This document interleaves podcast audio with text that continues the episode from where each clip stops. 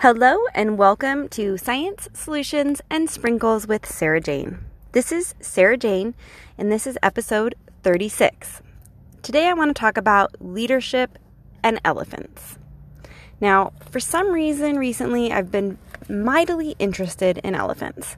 And I've always had the elephant statues around my office and just kind of an interest in elephants from a stance of they're a fascinating creature. They look great on my bookshelves, but I didn't realize the parallel to leadership that elephants have and just some of the personality traits that we can take from elephants and move into our lives just to be better humans.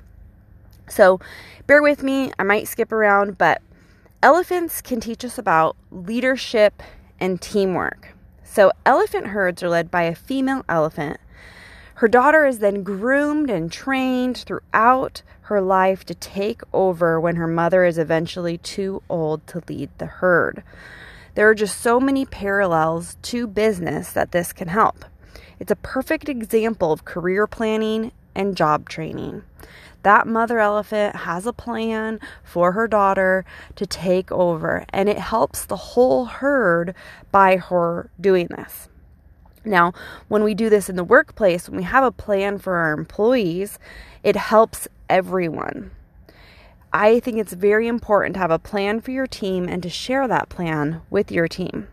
I recently did this at work in making some transitions, and things we've been talking about for six months have come to fruition, but my team knew it was coming and they are executing amazingly because of it. On that note, I always think you should hire people that are smarter than you. Don't be threatened by people because smarter people will make your job easier. It's also important to train people how to do your job, not just how to do their job. I want people that can replace me um, so that I can move on and up in the company without being stuck in the day to day. So, train people to do your job, hire people that are smarter than you. And I think that's a, that's a good leadership piece. So, what has me so interested in, in elephants and researching elephants and what they mean and all these things? Really, the Disney Nature on Disney Plus released an elephants uh, special. Um, it was released this year. I highly recommend going to take a look at it. And in that, I've kind of found some interesting things all over the internet. One of them that I'm going to put up on my office wall is a piece called Advice from an Elephant. And this is also something I don't just want to put on the wall, but something I want to teach my children. Make a big first impression. Don't work for peanuts. Be all ears. Know when to put your foot down. Be gentle no matter your size have big ideas and charge ahead. How cool is that as a mantra or as a, a life saying or things to remember? I think, and I'll, I'll repeat it again at the end of this podcast, but I think we can learn a lot from elephants. I looked up symbolism of elephants, and it's primarily, there's a lot of different sources, but primarily wisdom and loyalty. I found some stuff on dignity.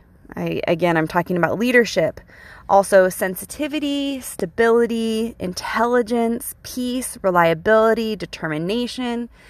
They can represent good luck, power, success, wisdom, and experience. How great are all these reminders as a spirit animal uh, to be patient? I mean, as a spirit animal, you if if an elephant is your spirit animal, it means you're soft spoken, which is not me. Um, responsible, yes, I have that part. Caring, um, I can be, and highly ambitious, which I totally am. So don't know that it's my spirit animal, but it I can definitely take some cues from the elephant. If the spirit animal, or excuse me, if the elephant is your totem, um, that's when you're being called to leadership of your tribe. There's the Hindus have their god Ganesh, which I, if you look up her, um, it's an elephant, and she represents chance and fate. Uh, I think this is just so fascinating. All these things in feng shui, when there's an elephant, the trunk up means good luck, the trunk down is a fertility cure. trunks in an arch, like an entryway, is protection. If there's a pair of elephants in, you know, in figures or in a picture or whatever in your home, it can be a love cure. If there's a mother and child elephant, it talks about the maternal bond. Again, this is all feng shui, this part. And then in your office and study, they can represent study and curiosity, which is, I think, very awesome because I'm definitely a curious person, as you know from this podcast, learning something new every day.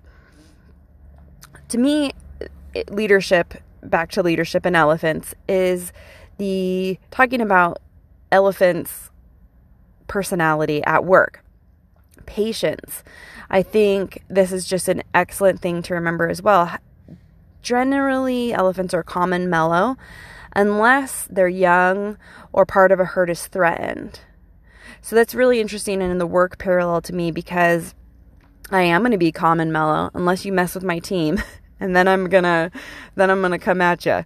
Um, so elephants are very slow to anger but still powerful.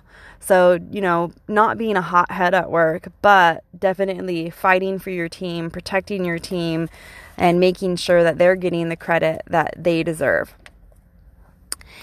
Looking up what elephants mean when they come to you in dreams, they mean ancient power, strength, loyalty.